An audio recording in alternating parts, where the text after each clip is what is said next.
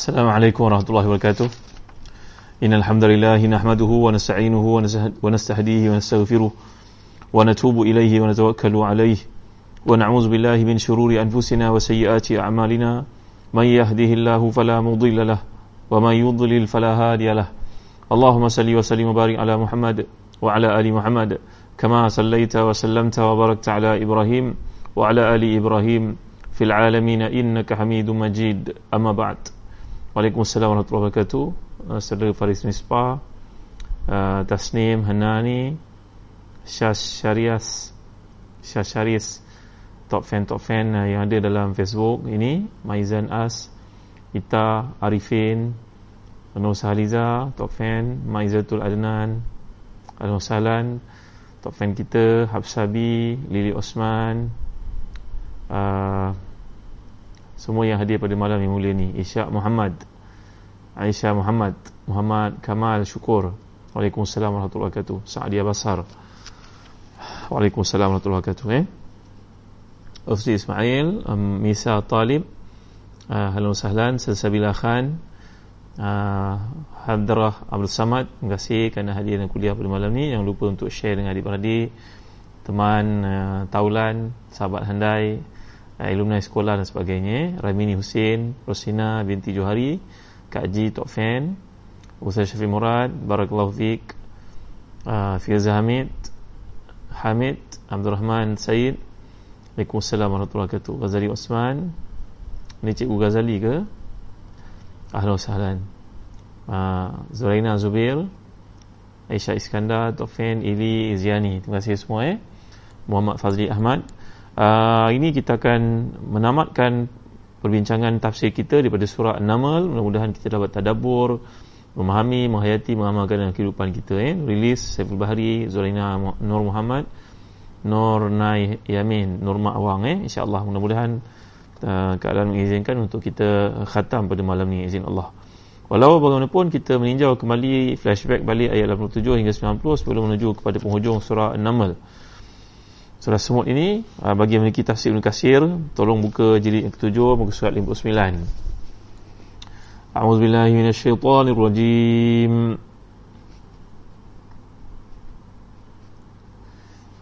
Fakhufi as-suri fafazi'a man fis samawati wa man fil ard wa man fil ardi illa man syaa Allah wa kullun atawhu dakhirin. وترى الجبال تحسبها جامدة وهي تمر مر السحاب سنة الله الذي أتقن كل شيء إنه خبير بما تفعلون من جاء بالحسنة فله خير منها وهم من فزع يومئذ آمنون ومن جاء بالسيئة فكبت وجوههم في النار هل تجزون إلا ما كنتم تعملون. Sadaqallahul Azim. Dan ingatlah hari ketika ditiup sangkakala, maka terkejutlah segala yang langit dan segala yang di bumi, kecuali siapa yang dikehendaki oleh Allah, dan mereka semua datang menghadapnya dalam keadaan merendahkan diri. Dan kamu melihat gunung ganang itu, kamu menyangkakan ia tetap di tempatnya, padahal ia bergerak sebagaimana bergeraknya awan. Begitulah buatan Allah yang membuat dengan kukus tiap-tiap satu. Sungguhnya Allah Maha mengetahui apa yang kamu kerjakan. Barang siapa yang bawa kebaikan, maka ia memperolehi balasan lebih baik daripadanya. Sedangkan mereka itu adalah orang-orang yang aman tenteram daripada kejutan yang dahsyat pada hari itu. Dan barang siapa yang bawa kejahatan, maka disungkurkanlah muka mereka dan neraka. Tiadalah kamu dibalas melainkan dengan apa yang dahulu kamu kerjakan. Uh, Muslim-muslimat yang hati dan dikasihan, sekarang Allah mengkhabarkan keterkejutan pada hari kiamat nanti dengan tiupan sangkakala.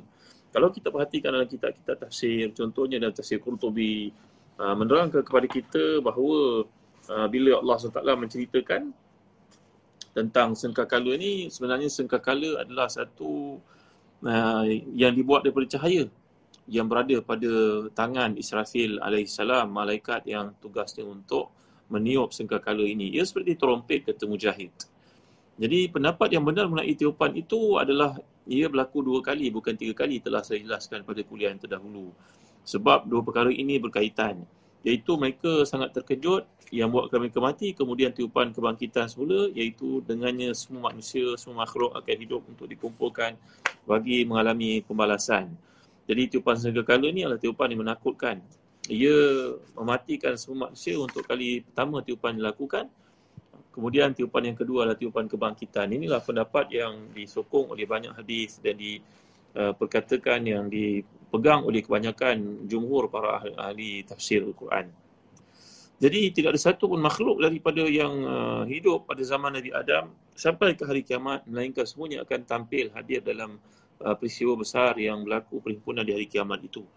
Jadi setelah hari kiamat terjadi dan semua, dan setelah tiupan kedua berlaku perkumpulan pengumpulan semua makhluk, uh, kemudian seperti yang digambarkan akan Uh, beransur-ansur hilang, uh, hilanglah gunung ganang yang ada di muka bumi, yang mana Allah Ta'ala menjelaskan di sini, wa taral jibala tahsabuha jamilatan wa hiya tamurru maras sahab. Kamu melihat uh, gunung ganang itu, kamu menyangkakan ia kekal, tapi sebenarnya ia akan uh, bergerak sebagaimana bergeraknya awan.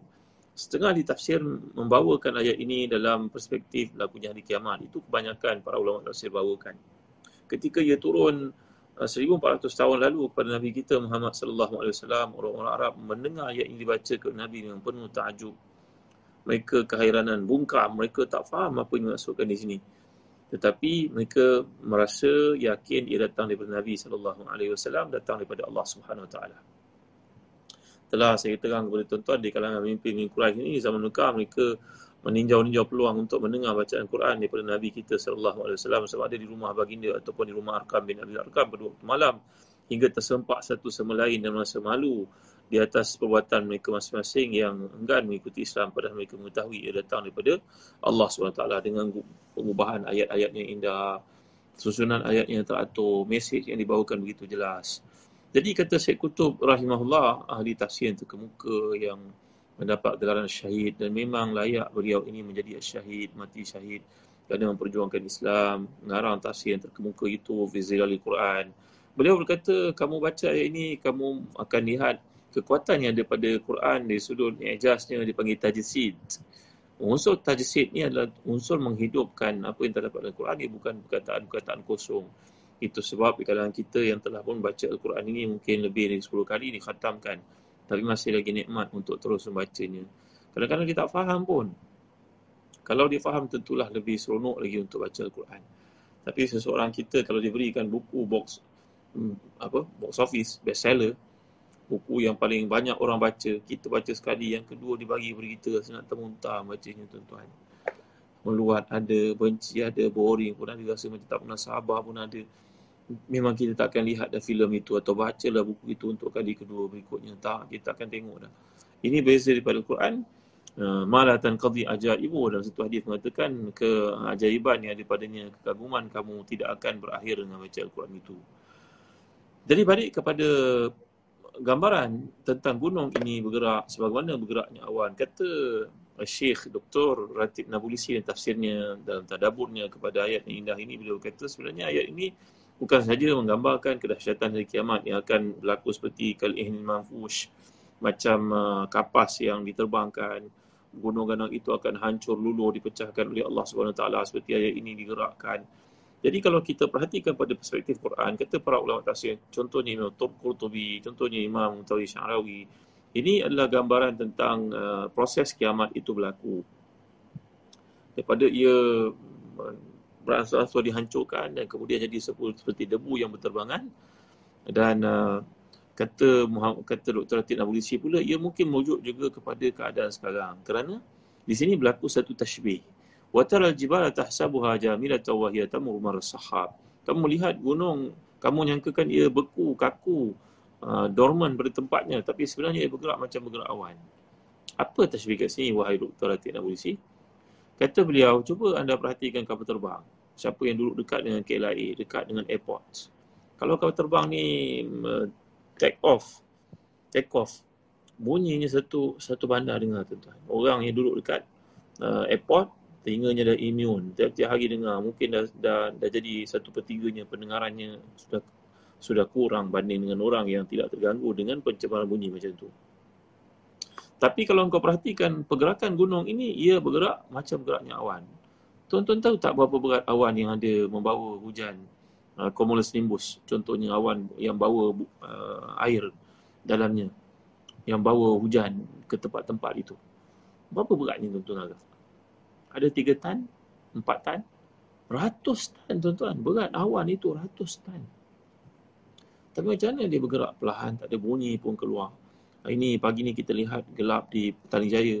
Tiba-tiba menjelang pukul sebelas pagi sudah terang. Awan ni pergi mana? Eh? Pergi ke Seremban, turun ke Melaka, pergi ke Johor. Akhirnya turun hujan dekat Laut Cina Selatan. Tuan-tuan dimuliakan Allah sekalian. Jadi gambaran gunung yang bergerak ni kata Doktor Atiq Nabulsi, kalau kau perhatikan sebenarnya ada berbelas-belas bentuk pergerakan yang berkaitan dengan bumi. Satu, pergerakan bumi pada orbitnya. Pergerakan ni laju tuan-tuan ni. Saya terbaca, saya pun kagum. Masya Allah, subhanallah, tabaraka wa ta'ala. Kata saintis, pergerakan bumi ini pada tempatnya, kalau saya sebut pada tuan-tuan, silap tuan-tuan tolong betulkan ya. Ha, mengatakan bahawa pergerakan yang pertama tentang bumi ni, dia ada berbelas-belas bentuk pergerakan. Tak, kalau saya nak tunjuk pada tuan-tuan, saya kena bawa whiteboard nanti. Nantilah waktu lain eh, kita jelaskan bagaimana maksud pergerakan ni. Saya nak bawa sikit saja bentuk pergerakan. Pergerakan yang pertama, itu pergerakan bumi di orbitnya sendiri. Apa dipanggil orbit eh? Pergerakannya itu tuan-tuan berlaku selaju seribu enam ratus kilometer satu jam. Allahu Akbar. Tuan-tuan naik kapal terbang supersonik yang paling laju berapa tuan-tuan? Concorde. Berapa lajunya? Berlaju daripada bunyi? Ini pergerakan bumi di tempatnya sahaja seribu enam ratus kilometer sejam. Pergerakannya. Di atas gunung itu ada, di atas bumi itu gunungnya, lautannya, kapal terbang yang mengelilinginya untuk pergi ke tempat-tempat. Tapi tak ada seorang pun perasan pergerakan itu. Bayangkan kalau Allah jadikan pergerakan itu, uh, kita rasakan. Setengah orang diuji dengan gempa bumi. Balik tengok rumah retak, tengok barang berterabur. Orang yang berada di tempat gempa bumi itu berlaku pening. Naik motor boleh jatuh. Dia pun tak tahu kenapa dia jatuh. Tanya kepada orang yang pernah ada pengalaman di Aceh ketika berlaku gempa bumi, sebelum berlakunya gempa bumi tersebut. Jadi tuan-tuan dimuliakan Allah sekalian. Ini kasih sayang Allah. Itu sebab dalam ayat ini bila Allah menyatakan uh, di hujungnya sunnallahillazi atqana kulla syai'. Allah subhanahu wa taala menjadikan dia sun'a. Sun'a ni maknanya sana'a. Sana'a ni begitu daqiq, begitu teliti, begitu kemas. Uh, begitu hebat kejadian yang Allah susunkan dalam kehidupan sehingga kalau kita balik ke rumah tak adalah kita nampak kereta kita ke atas atap, kerusi berterabur, cermin dinding pecah. Tak, kita alami itu semua. Padahal pergerakan itu kalau kamu lihat dalam kajian sains bumi menunjukkan bahawa pergerakan bumi itu pada orbitnya selaju seribu enam ratus kilometer sejam. Lebih laju daripada mana-mana kapal terbang yang kita naiki. Subhanallah, Masya Allah, Tabaraka wa Ta'ala. Jadi, tuan-tuan dimuliakan Allah sekalian. Itu sebab kalau kita perhatikan, aa, bila aa, melihat, وَهِيَا بِهَجَمْ كَبِيرٌ تَدُورُ حَوْلَ نَفْسِهَا فِي ثَلَاثٍ وَعِشْرِينَ سَاعَةً وَسِتْ وَخَمْسِينَ دَقِيقَةً. Jadi, pergerakan bumi itu dalam dua puluh tiga jam, cuba tuan-tuan bayangkan, berapa punya laju dua puluh tiga, dua puluh empat jam seharian. Subhanallah, Masya Allah, Tabaraka wa Ta'ala. وخمسة وتسعين جزءاً من ألف في ثانية وهذا رقم دقيق جدا لا يزيد ولا ينقص. Jadi ini pergerakan bumi. Kalaulah bumi tidak bergerak seperti itu, maka kita tidak akan dapat cahaya matahari yang mencukupi. Dan pergerakan bumi itu bukan sangat laju, dia pun berpusing juga supaya adanya peredaran uh, musim. Kalaulah ia bergerak tetap je begitu, dia tak bergerak berpusing di, di tempat-tempat yang lain, maka tentulah yang duduk dekat utara tak kena cahaya matahari. Nah, berabad-abad lah dia tak kena cahaya matahari. Tapi dia berpusing, sambil dia berpusing itu, setiap permukaan bumi mendapat cahaya matahari yang mencukupi dalam takdir kekuasaan Allah yang Allah gambarkan.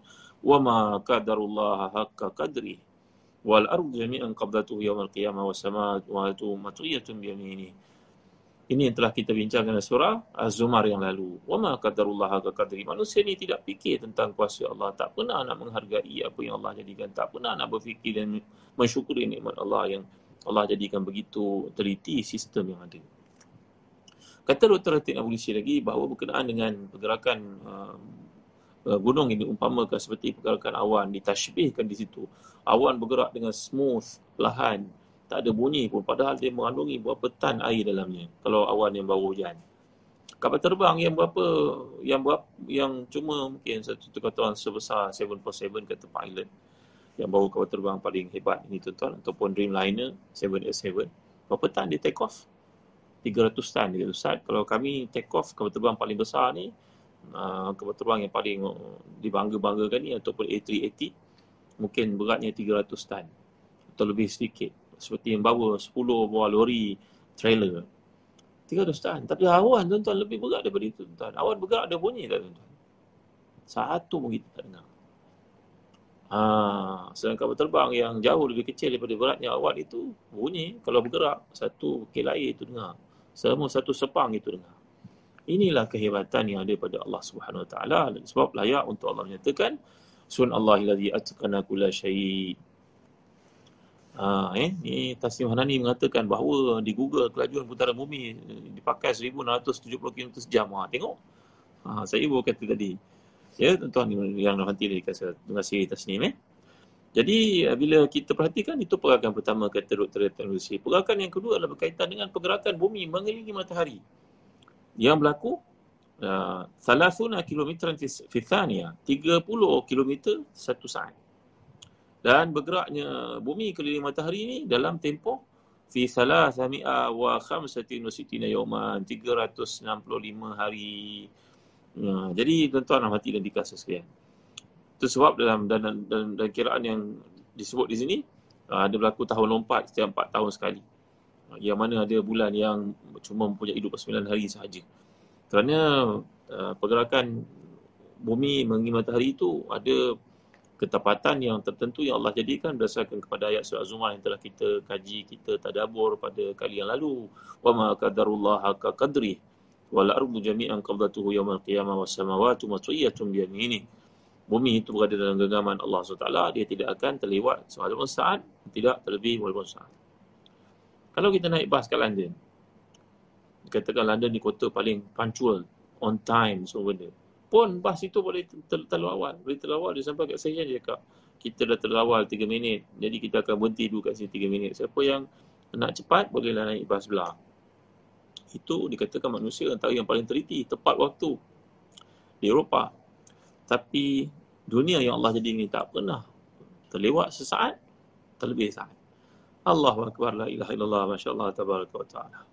Dan uh, yang dikatakan pergerakan yang ketiga itu, pertama tadi pergerakan bumi bertempatnya, pergerakan bumi mengelilingi matahari, kemudian pergerakan bumi untuk membenar, untuk membolehkan seluruh permukaan bumi itu terkena pada matahari. La ilaha illallah Muhammad sallallahu alaihi wasallam. Apa jenis pergerakan tuan-tuan? Kalau pergerakan punya laju seperti itu, maka layak tak dikatakan gunung ganang itu bergerak macam bergeraknya awan? Maka ini maksud, salah satu maksud yang dikehendaki oleh Allah, wallahu a'lam, kata Doktor Atiq Nabulsi. Kata Imam Muhammad Tari Syarawi beliau dalam tafsirnya, bila anda melihat, anda menaiki sebuah kereta api laju ataupun kapal terbang ataupun sebuah bas yang besar, kita tak rasa kenderaan itu bergerak. Yang kita nampak keliling kita bergerak. Nampak bas station itu bergerak, nampak kereta keliling itu. Kita tak rasa kita bergerak sebab kita berada dalam satu tempat yang besar. Bayangkan bumi ini berapa kali besar daripada bas, daripada uh, kereta api, daripada kapal terbang. Terlalu besar, kita terlalu kecil di atas, maka langsung kita tak menjadi pergerakannya tuan-tuan dimulakan Allah sekalian. Jadi ini kata-kata dikemukakan oleh Imam Mutari Syarawi yang tafsirnya. Baik tuan-tuan, jadi uh, barulah kita faham uh, keterkaitan yang berlaku kata Imam Biqai di antara ayat-ayat daripada episod yang lalu dengan episod pada kali ini bila Allah menceritakan tentang kedahsyatan kiamat. Nanti gunung ganang sama ada pada waktu itu apa, ataupun dia sekarang telah mula bergerak yang kita pun tidak faham, kita tak nampak. Cuma sains saja membuktikan kebenaran yang terdapat dalam Quran ini. Lalu Allah memberi kepada kita satu peringatan sebagai orang beriman. Man jaa' bil hasanati falahu khairum minha wa hum min faza'i yawma idzin aminun. Siapa yang datang bawa kebaikan, maka kebaikan itu untuk dirinya sendiri. Dia akan dapat lebih baik daripada apa yang dilakukan. Mereka akan uh, selamat daripada hari yang sangat menakutkan. Mereka akan uh, pada hari yang menakutkan itu, pada hari yang sangat membimbangkan itu, mereka uh, aman daripadanya.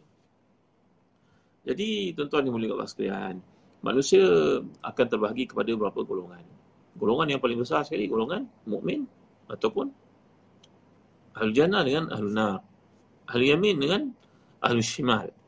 Orang yang masuk golongan kanan ataupun golongan kiri. Dua golongan saja yang ada pada hari akhirat. Kalau ada pun Al-Araf itu, iaitu mereka yang sama banyak kebaikan dan keburukannya, tapi pasti di hujung Allah akan ampunkan masuk mereka dalam rahmat Allah. Jadi manusia terbahagi kepada dua kelompok. Orang yang bahagia dan orang celaka. Orang yang sa'id dengan syaqi. Su'ada dengan ashqiya. Jadi ya, orang mukmin yang beramal saleh mereka mendapat pahala yang besar.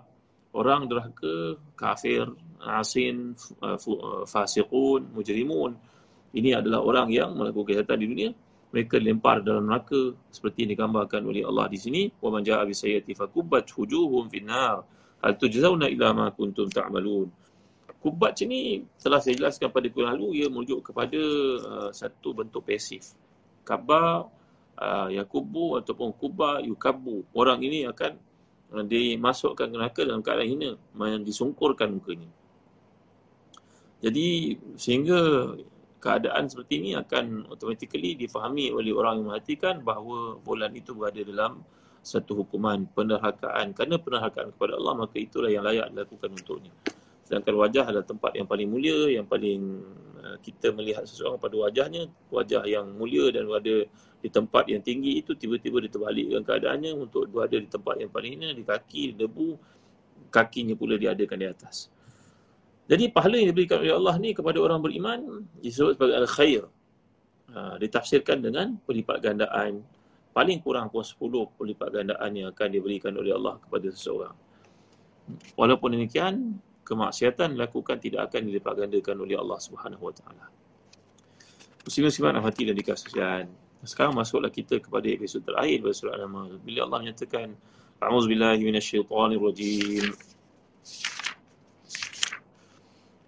Innama umirtu an a'budu rabb hadhil baldati alladhi harramaha wa lahu kullu syai' wa umirtu an akuna minal muslimin wa an atlu al-Qur'an faman ihtada fa innama yahtadi li nafsihi. ومن ضل فقل إنما أنا من المنذرين وقل الحمد لله سيريكم آياته فتعرفونها وما ربك بغافل عما تعملون. صدق الله العظيم. Aku hanya diperintahkan untuk beribadah kepada Rabb negeri ini, Mekah, yang telah menjadikan suci dan kepunyaannya lah segala sesuatu, dan aku diperintahkan supaya masuk di kalangan orang menjadi, dan supaya aku membacakan Al-Quran kepada manusia. Siapa yang mendapat petunjuk, maka sungguhnya dia telah mendapat petunjuk untuk dirinya sendiri. Siapa yang sesat, maka katakanlah sungguhnya aku ini tidak lain hanyalah seorang pemberi peringatan. Dan katakanlah segala puji bagi Allah, dia akan memperlihatkan kepadamu tanda-tanda kebesarannya, maka kamu tidak kamu akan mengetahuinya. Dan Rabbimu tidak lalai daripada apa yang kamu lakukan. Muslimat hati dan dikasihan. Jadi kata Imam Ibn Kathir dalam tafsirnya enam puluh empat jilid yang ketujuh, Allah mengkhabarkan kepada nabinya serta merintahkan untuk mengatakan, aku hanya diperintahkan untuk beribadah kepada Rabb, kepada Rabb negeri ini, yang telah menjadikan suci dan kepunyaannya segala sesuatu. Jadi di sini menyandarkan Allah subhanahu wa taala kepada satu tempat dan menjadikan tempat itu mulia. Kalau kita kata sebagai contohnya beg, ni beg siapa? Tapi kalau sebut beg Perdana Menteri, ada nilai tertentu. Ini laksa mana? Laksa Singapura. Sama je tuan, Singapura ke Penang ke Sarawak ke. Tapi bila sandar pada tempat itu, dia memberikan kelainan. Sate mana ni? Sate Bangi. Contoh tuan-tuan yang mulia sekalian. Jadi dengan menyatakan demikian, kita telah menjadikan satu perkara itu dipandang lebih hebat daripada yang lain. Ataupun nak distinguish satu benda. Jadi apatah lagi kalau ia disandarkan kepada Allah subhanahu wa taala yang maha berkuasa. Jadi kalau sebut ini kerjanya apa? Kerja polis. Ramai orang kerja polis. Tapi kalau sebut polis sultan, polis Sultan Agung, maka automatically orang akan memandang lebih tinggi uh, jawatan seseorang itu. Maka demikian juga dalam bentuk rumah. Bila disandarkan kepada Allah Subhanahu Wa Taala, rumah Allah, Mekah ini bukan tempat yang paling mulia. Bahkan kita pun sering maklum ketika Nabi membuka kota Mekah, maka Nabi telah pun bersabda kepada kota Mekah, wahai kota Mekah, sungguh kau sebaik-baik bumi, mukaan bumi yang paling disayangi oleh Allah. Kalau tidak umat di sini menghalau aku keluar, tentulah aku tidak akan keluar daripadanya. Jadi Allah telah menjelaskan sini, allazi harramaha, Allah telah pun mengharamkannya. Perkataan haram ni kalau kita rujuk dalam bahasa Arab, bahasa perkataan haram, kha, ra, alif, mim. Jadi kalau kita lihat dalam kamus-kamus bahasa Arab, Contohnya Kamus Al-Mufadat oleh Imam Al-Asfahani. Jadi haram ni pada mulanya bererti terlarang. Begitu juga disebut kataan terhormat. Maknanya ada kaitan di antara satu sama lain. Kalau kita kata penghormatan, daripada kataan haram juga, maknanya hormah, hormah. Kalau Arab sebut harim, harim ni sama ada tempat yang tersembunyi, tempat yang tidak boleh dimasuki oleh orang lain, mungkin kerana keluarganya, isterinya, anak perempuannya duduk kat situ, nanti nampak aurat mereka. Ataupun harim juga kadang merujuk kepada orang perempuan, kerana mereka tidak layaklah untuk dipertontonkan kepada orang lain. Ada isu berkaitan aurat dan sebagainya, tentang maruah. Jadi maka disebut perkataan itu berasal daripada perkataan hurma. Jadi larangan melakukan satu perkara, kalau kita faham dalam bahasa fiqh sebagai contohnya, fiqah mungkin kerana uh, perkara itu kotor, zina contohnya, ataupun bersama dengan isteri ketika dia sedang haid. Ini haram. Jadi haram berarti merujuk kepada perkara yang mengundang penyakit, adanya najis dan sebagainya. Dan juga boleh merujuk kepada penghormatan, keistimewaan ataupun kesuciannya. Jadi seperti dalam tanah haram yang merujuk kepada kemuliaan sendiri, bahawa pokoknya tak boleh ditebang, binatangnya tak boleh disembeli, tangkap sewenang-wenangnya kecuali kalau datang itu mendatangkan mudarat, burungnya tak boleh dihalau, burung merpati yang banyak dekat tanah haram itu tak boleh kita halau-halau. Ini menunjukkan kepada kemuliaan tempat itu, penghormatan yang diletakkan oleh Allah subhanahu wa taala. Jadi apabila kita bercerita membandingkan perkara ini untuk faham, bila kita datang ke majlis diraja, contohnya kita lihat orang sibuk bersidang kat parlimen. Yang baik-baik tu baik lah tuan-tuan. Yang cakap merapu-rapu tu perbaikilah diri, kerana rakyat pun melihat apa-apa yang buruk yang kita katakan dekat parlimen. Jadi bila hadir di tempat-tempat seperti itu, ada dress code-nya yang tersendiri, pakaiannya tersendiri, sebagai penghormatan kepada dewan yang mulia itu. Maka bila merujuk kepada kamu duduk dekat dunia ini, kamu kena hormat pada pemilik bumi ini. Dia yang menggerakkan bumi, dia bagi kamu makan, dia mengutuskan Nabi-Nabi, kamu ikutlah. Macam kita hadir di satu-satu tempat yang dimiliki oleh sistem kemuliaan, keagungan, raja dan sebagainya, maka kita takluk pada undang-undang yang ditetapkan. Maka demikian juga bila Allah sebut di hujung, Allah mengingatkan, kamu berada kat tempat ini, kenapa kamu tak ambil pengajarannya? Kenapa kamu tidak ambil? Ha, kenapa kamu tidak ambil? Tidak menghormati. Minta maaf, Ustaz, suara putus-putus, putus-putus eh, lazim syarah. Ah, ya, apa masalah ni saya pun tidak tahulah eh. Mudah-mudahan ah, ni berkaitan. Dengar ke suara saya? Ustaz Syafiq Sadiqin, dengar ke? Ke tak dengar? Ah, kita tak dengar eh. Allah maafkan saya, kerana saya pun tak tahu apa masalah ni. Eh. Mungkin boleh on off balik semula agaknya. Uh, di tempat kami nampaknya semua intact, uh, mikrofon dan sebagainya ya. Baik, uh, merujuk kepada perkataan haram lagi sekali, bahawa kita kena menghormati satu tempat, menghormati uh, sesu- seseorang. Apatah lagi kalau Allah subhanahu wa taala yang telah pun beri kepada kita segala kenikmatan ni, tentulah lebih-lebih lagi kewajipan untuk menghormati, mentaati, mengikuti, uh, memahami dan juga menyerahkan diri sepenuhnya kepada Allah subhanahu wa taala. Jadi uh, tuan-tuan hati dan dikasih sekalian. Jadi bila Allah nyatakan di sini walahu kullu syai', ini adalah untuk membatalkan dakwaan bahawa Mekah sahaja milik Allah subhanahu wa taala. Jadi bila Allah nyatakan rabb hadhil baldati allazi harama walahu kullu syai', bukan bumi ini saja, pemilik kepada bumi ini saja, Mekah sahaja, tapi dia juga memiliki segala sesuatu. Maknanya negara kamu pun milik dia. Negara di kutub utara pun milik dia. Wa umirtu an akuna minal muslimin, dan aku di perintahkan untuk menjadi orang Islam. Wa ana atlul Quran. Sekarang ni bila aku dah sampaikan kepada kamu tentang Islam dan aku dah cerita kepada kamu macam-macam perkara, kamu masih lagi menolak. Kamu masih tak nak ikut. Kamu masih lagi mentang. Kalau kamu masih mentang, aku punya kerja dah habis. Ahlan wa sahlan wa ajalan. Kerja aku dah selesai. Kamu nak ikut tak nak ikut, aku diperintahkan oleh Allah untuk menyampaikan. Dan kerja penyampaian ini telah aku lakukan. Kamu masih lagi mentang, wahai si kafir, si musyrik, orang murtad, orang fasik, orang munafik. Maka kalau kamu masih lagi mentang, aku tidak boleh buat apa-apa. Aku diperintahkan untuk mengajak kamu jadi orang Islam. Dan aku pun sebahagian daripada orang Islam. Wa an atlul Quran, faman ihtada fa innama yahtadi li nafsihi, wa man dhalla faqul innama ana minal munzirin. Dan aku juga diperintahkan untuk membacakan Al-Quran. setengah kiraat seperti tashil baca wa anatul Quran, Quran. Tuan-tuan dan puan-puan, ini seperti bacaan mereka yang terdapat di Afrika, di utara Afrika, dalam kiraan dalam kiraan yang lain daripada kita. Faman ihtada fa inna ma yahtadi nafsi. Siapa yang dapat hidayah, maka dia akan dapat hidayah untuk dirinya. Wa man dhalla fa faqul inna ma ana minal munzirin. Dan uh, siapa yang tersesat, maka aku ini hanya datang untuk memberikan peringatan kepada kamu. Aku tidak tidak bukan hanyalah rasul yang Allah utuskan untuk menyampaikan kepada kamu.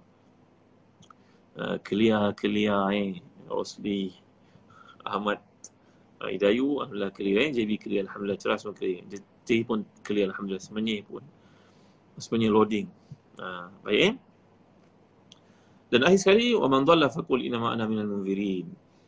Kalau kamu sesat, kamu tidak ikut kebenaran, kamu menolak, aku memberikan berita-berita menakutkan untuk kamu insaf. Wa qul alhamdulillahi sayuriikum ayatihi fata'rifunaha wa ma rabbuka bighafilin amma ta'malun. Maka katakanlah segala puji bagi Allah, dia akan perlihatkan kepada kamu tanda-tanda kebesarannya. Kalau kita belajar bahasa Arab, sin ini merujuk kepada akan datang. Tetapi sela masanya tidak begitu jauh nak dibandingkan dengan huruf tasrif yang lain namanya saufa. Kalau saufa jauh lagi, tapi kalau sin, kalau kata sa'azhab, saya akan pergi, sekejap lagi saya pergi. Tapi kalau saufa azhab, mungkin sehari, dua hari, mungkin lebih lama daripada itu. Biasanya sa ni merujuk pada dekat, saufa merujuk pada jauh. Jadi pada umumnya digunakan merujuk satu perkara yang tidak lama lagi akan berlaku. Maka setengah ulama pendapat bahawa ayat-ayat ditunjukkan adalah bukti-bukti kebenaran yang pasti Allah akan tunjukkan dengan segera. Berapa kesegeraan ni tuan-tuan skalanya, wallahualam. Bila ayat diturunkan di satu amaran kepada musyrikin bahawa kamu akan melihat kesan kedegilan kamu, kalah mereka di medan Badar, kalah mereka dalam perang Ahzab, kalah mereka dalam perang Hunain, dan akhirnya Islam bertapak di Jaziratul Arab itu. Mereka semua masuk Islam berbondong-bondong. Jadi itu kesan daripada kebenaran Islam datang membawa kemenangan untuk mereka yang mengikutinya. Kamu akan lihat kebenaran yang Allah itu, barulah kamu tahu, barulah kamu rasa rugi, barulah kamu menyesal. Dan kalau kita bandingkan dalam kehidupan seribu empat ratus tahun Islam, ada begitu uh, syarat dengan pengalaman-pengalaman kemenangan yang kita boleh sebut sebahagian daripadanya: pembukaan Palestin oleh Salahuddin Ayyubi, pembukaan uh, Konstantinopel oleh Muhammad Al-Fatih, uh, kekalahan Mongol di tangan Sultan Muhammad Qutuz di Ain Jalut, uh, kemenangan Islam zaman berzaman begitu banyak diungkapkan dalam sejarah. Dia kata para ulama ini semua rujuk kepada Allah subhanahu wa taala tidak pernah mengihmalkan uh, satu benda, tapi Allah imhal. Imhal ni berarti uh, ia dilambatkan. Dalam kiraan kamu rasa lambat, tapi sebenarnya dekat. Kerana apa yang kita pelajari dalam ayat Allah surah Al-Ma'arij, innahum yarawnahu ba'ida wa narahu qariba. Kamu mendapati ia jauh, tetapi sebenarnya ia dekat. Kami melihatnya dekat. Kemenangan Islam ini sudah pun dekat, walaupun kita kira dengan perkiraan ribuan tahun, ratusan tahun belum datang-datang kemenangan itu. Tetapi setiap hari Allah Ta'ala menunjukkan kemenangan itu terselah kepada mereka yang suka atau mereka yang benci, mereka yang puji atau mereka yang keji. Tuan-tuan dan puan-puan sekalian, ayat ini yang terakhir saya kita akan dapat lihat kaitan, keterkaitan yang ada di antara ayat-ayat indah ini. Kaitannya, permulaan yang telah kita pelajari dahulu di awal surah enam, Allah menyatakan Tasin. Allah menyebut tentang inilah Quran yang telah pun sebagai kitab yang menjelaskan petunjuk berita gembira. Jadi siapa yang menyambut, maka keuntungan, kebaikan untuk dirinya sendiri. Demikian pada awal surah yang telah kita pelajari pada kuliah yang terdahulu. Dan Muhammad sallallahu alaihi wasallam bacakan Quran, menjelaskan maknanya dengan kalimah yang lain. Di celahnya terdapat ancaman bagi mereka yang menolak Al-Quran, menolak Islam, menolak keputusan Nabi kita sallallahu alaihi wasallam. Jadi di hujungnya Allah kembalikan uh, untuk kita renungi lagi sekali Al-Quran. Wa anatul Quran, ingatkan semula Al-Quran. Bacalah Al-Quran itu bukan untuk diri kamu saja, kepada anak-anak kamu, kepada keluarga kamu, kepada orang-orang kamu, kepada staf-staf kamu di pejabat, kepada anak-anak murid kamu. Masya Allah, saya berbalik dari Terengganu tuan-tuan. Hebat orang Terengganu. Banyak sebagai Terengganu ni pasal tu mereka dapat urusan cemerlang di peringkat U P S R, S P M, P T tiga, kerana mereka memperuntukkan banyak masa membaca Al-Quran. Ada setengah sekolah tu lima belas minit, dua puluh minit pada awal kelas masuk waktu pagi baca Quran. Kalau Jumaat baca surah Al-Kahfi. Bagaimana keserasian yang berlaku di antara jiwa anak-anak ini bentuk dengan Al-Quran ini membantu guru untuk begitu mudah mengajar mereka. Allahu Akbar, Masya Allah, Tabaraka wa Ta'ala. ada seorang sahabat bercerita bahawa kawannya doktor pakar. Selalu mulakan operasi pukul tujuh malam, akhir pukul sepuluh malam. Operasi apa-apalah. Dia doktor pakar. Lalu dia cerita dengan kawannya, aku selalu operasi pukul tujuh, aku habis pukul sepuluh. Jadi semayang maghrib aku carry forward bawa ke Isyak, aku qada, aku qada ataupun jamak dalam setengah pandangan. Memanglah dibenarkan kalau itu keadaannya. Maka kawan yang salih ni kata kepadanya, daripada kau start pukul tujuh, pukul sepuluh, kenapa kau tak start pukul lapan? Kau kan doktor pakar, kau kan surgeon, kau kan konsultan. Kau tak boleh ke bagi arahan bahawa aku nak start pukul lapan, nak semayang maghrib. Doktor tentu termenung, terfikir, ya juga yang aku dahulukan hak Allah. Aku baca Quran, Allah mudahkan aku. Pas semayang baca Quran lah kan.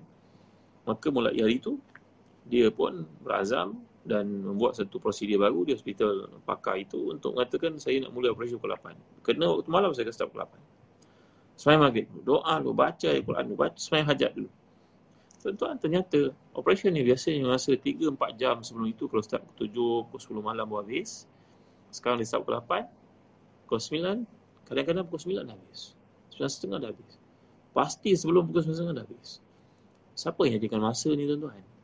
Kenapa kita ni kedekut sangat berkira-kira dengan Allah? Kenapa kita banyak me, uh, menyandarkan kehebatan kita kepada manusia, peralatan dan sebagainya? Kita lupa pada Allah yang letakkan segala-galanya. Jadi di awal dengan hujung, keserasian yang luar biasa. Di awal menyuruh kita untuk menjadikan Quran sebagai panduan, bimbingan. Di hujung peringatan kepada kita sekali lagi. Maka layaklah di hujung ni Allah menyatakan, wa qul alhamdulillahi sayurikum ayati fata'rifunaha wa ma rabbuka bighafilin amma ta'malun. Katakanlah Muhammad, banyaklah ucap syukur kepada Allah, puji baginya. Dia pasti akan memperlihatkan kemenangan Islam itu, tanda-tanda kebesarannya. Setiap waktu, saya kamu akan mengetahuinya. Antara tanda-tanda itu adalah keluarnya dabah yang telah saya ceritakan kepada tuan-tuan. Dan kita tafsir begitu, banyak maklumat menceritakan tentang bentuk rupanya. Kita tak perlu tahulah tuan-tuan, detail. Nanti semua orang nak kena lukis Dajjal macam mana, nak kena gambarkan menara kat Mekah tu Dajjal pula, duit Amerika. Ini cerita-cerita mengarut ni, tak payahlah tuan-tuan. Ia belum berlaku lagi. Bagi orang beriman, itu sebab kita orang beriman ni kena banyak minta hidayah, taufik daripada Allah subhanahu wa taala. Kita minta selamat ke akhirat. Antara doa yang banyak Nabi kita sallallahu alaihi wasallam amalkan adalah Allahumma hasibni hisaban yasira.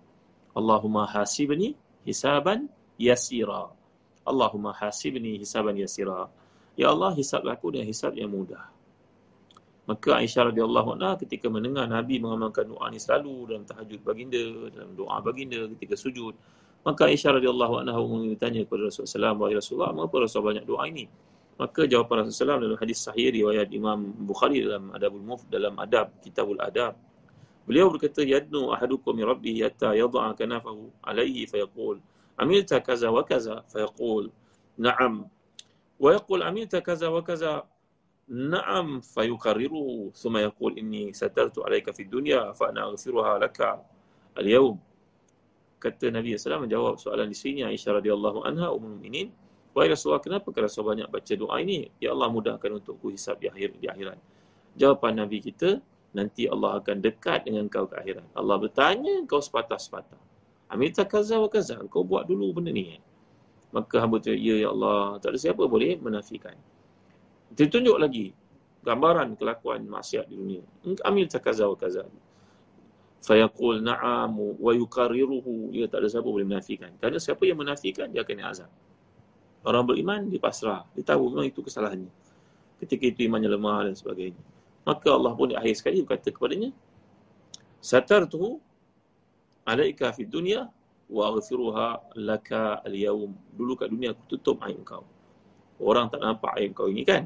Kau buat kejahatan demikian-demikian kan. Aku tutup. Kerana Allah ni sifatnya satar, sitir. Allah ni menutup. Maka sebagaimana aku tutup di, di dunia, di akhirat pun aku ampunkan untukmu. Maka masuklah engkau dalam rahmatku. Maka itu sebab Nabi selalu memakan ayat doa, Allahumma hasibni hisaban yasira. Allahumma hasibni hisaban yasira. Kerana kombinasi berlaku ayat ni kita dapat lihat di hujungnya, muaranya, perbincangan ni menuju kepada akhirat. Maka apa persiapan engkau untuk ke akhirat?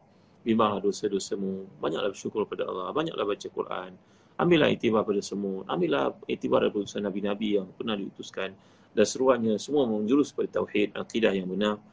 Jadi tuan-tuan, nampaknya kita menuju ke uh, akhiran surat Naml. Terima kasih kepada Ustaz Syafiq Murad kerana mengajak kita untuk membicarakan surah yang penting ini. ketika tuan-tuan ada permintaan apa-apa, cadangan surah-surah, bolehlah beri kepada saya di Facebook ni supaya saya boleh uh, fikirkan. Salahuddin Din, bukan tu salah je tu. Hasibni. Allahumma hasibni. Allahumma hasibni. Ha alif sin ba nun ya. Allahumma hasibni hisaban yasir. Eh? Baik, terima kasih pada Zahran Travel kerana uh, penajaan kuliah pada malam ni. Jangan lupa bagi tuan-tuan yang punya anak untuk dihakikahkan. Kami di Zahran Travel bersahati untuk membantu tuan-tuan sama di Damsyik ataupun di Yaman ataupun di Mekah ataupun di Sudan. Uh, di Yaman saya nak bantu guru saya Syekh uh, Ustaz Haidar, seorang ulama yang mulia yang sudah datang ke Malaysia tapi sejak peperangan tak dapat hadir ke sini lagi. Sangat memerlukan bantuan dari tuan-tuan. Kalau tuan-tuan minat untuk melakukan ibadah akikah yang berlaku sepanjang tahun untuk anak-anak, untuk cucu, untuk anak saudara sebagainya, sahabat-sahabat, maklumlah musim P K P ni kita tak ada pergerakan mudah untuk lakukan di sini. Nak kumpulkan orang pun mungkin satu kesukaran, maka tuan-tuan lakukan di Yaman. Tuan guru kami Syekh Haidar memerlukan tuan-tuan untuk bagi makan kepada murid-muridnya, pelajar-pelajarnya di madrasahnya, ya, uh, untuk akikah seekor kharuf beli-beli di sana bernilai seribu lapan ratus ringgit. Uh, seekor dibeli, disiap, diselenggarakan, dimasak elok-elok. Dalam mazhab Syafi'i mengatakan dimasak enak-enak, manis kalau boleh, jangan sampai kecil manis lah, ya. Dan uh, tulang-tulangnya dipotong dengan baik, jangan dipatah-patahkan dengan semudah-mudahnya, kata para ulama dalam mazhab Syafi'i. Mudah-mudahan uh, Syekh Haidar dapat lakukan di Yaman dan tuan-tuan minat, bolehlah berhubung dengan Zazan Travel. Ha, eh? Dan bagi tuan-tuan yang perlukan buku-buku, jangan lupa Telaga Biru menerbitkan buku-buku untuk anak-anak kita daripada satu sampai enam, tingkatan satu sampai tingkatan lima, uh, meliputi P S R A, P S R, P T tiga, S P M, pelajaran, semua pelajaran dia. Cikgu-cikgu pakar ingin menulis dengan kami, ahlan wa sahlan. Terima kasih Ustaz Syafiq Murad. Doa yang telah pun dipublishkan ini, doa ni riwayat Imam Ahmad, Al-Hakim uh, mentashihkannya, disepakati oleh Az-Zahabi. Allahumma hasibni hisaban yasira. Ya Allah, hisablah aku dengan hisab yang mudah. Kata Nabi, di akhirat nanti kau akan bertemu Allah, Allah tanya satu, uh, maka Allah akan tutup aibmu kerana banyaknya kau berdoa dengan doa ini. Terima kasih. Allahumma hasibni hisaban yasira. Jalan Yusuf, bukan hasaba, hisaban yasira. Eh? Baik, terima kasih. Terima kasih semua. Jumpa lagi malam esok insya-Allah dengan izinnya. Uh, kalau ada cadangan surah apa untuk diteroka, ditafsirkan, tolong maklumkan kepada kami di sini. Wallahu a'lam. Sallallahu ala sayyidina Muhammad wa ala alihi wasahbihi wasallam. Alhamdulillahirabbil alamin. Allahumma ighfir lana dhunubana wa liwalidina warhamhum kama rabbawna shighara wa li jami'i mashayikhina wa jami'i ashabil huquq 'alaina minal muslimina wal muslimat wal mu'minina wal mu'minat al-ahya'i minhum amwat bi rahmatika ya arhamar rahimin. Allahumma ati nufusana taqwaha wa zakkiha anta khairu man zakkaha anta waliyuha wa mawlaha bi rahmatika ya arhamar rahimin. Allahumma hasibna hisaban yasira. Allahumma ikfina bi halalika an haramik wa aghnina bi fadlika amman siwak. Rabbana la tu'akhidhna in nasina wa akhtana. Rabbana wa la tahmil 'alaina isran kama hamaltahu 'alal ladina min qablina. ربنا ولا تحملنا ما لا طاقة لنا به واعف عنا واغفر لنا وارحمنا أنت مولانا فانصرنا على القوم الكافرين ربنا آتنا في الدنيا حسنة وفي الآخرة حسنة وقنا عذاب النار صلى الله على سيدنا محمد وعلى آله وصحبه وسلم الحمد لله رب العالمين. Yasin Wazilah Harun, Gikalo, Hamidi Husin, barakallahu fiik. Ahmakallahu allazi ahbabtani lahu. Allah mencintai tuan, tuan mencintai saya. Aziz Taifor, Nartinai, Siti Malisa Hasan. Nak ke, direct ke Telaga Biru boleh? Boleh. Ahlan wa sahlan, datanglah ke Telaga Biru, eh. Umar Muaz, kakak sayang, doakan untuk kami di sini. Rokiah Ahmad, Rokiah Samad, Azina Abdul Aziz, Nazira Hamdan, Ustaz Safi Sadiqin, terima kasih Ustazah, eh. Radhia H S N, Zarina, uh, semua yang hadir, kenang saya dan doa tuan-tuan. Salma Hussein, Tok Fen, Harijah Pagi, Jana Yusof, Hafizah Jazuri, Tok Fen, Asih, Saidah, Sidah Sahak, Nur Azal Zulkifli, Siti Khadijah. Terima kasih semua, eh. Jumpa lagi besok. Jangan lupa kenang saya dan doa tuan-tuan. Dalam tahajud tuan-tuan, dalam bacaan Quran tuan-tuan, dalam sembahyang tuan-tuan. Moga-moga kita dapat teruskan kuliah ni dan moga lebih banyak lagi syurah demi untuk memahami kalamullah yang sangat indah dan agung ini. Sekian, Fiazah Hamid, terima kasih. Wan Ros Asmiza, Hamizah, sahabat saya, uh, Saudara Anwar, Nisa Nur Hasana, Kamisa Shemes, Terima kasih semua. Siti Ram, uh, tolong share video ini kepada seramai orang yang kita kenal.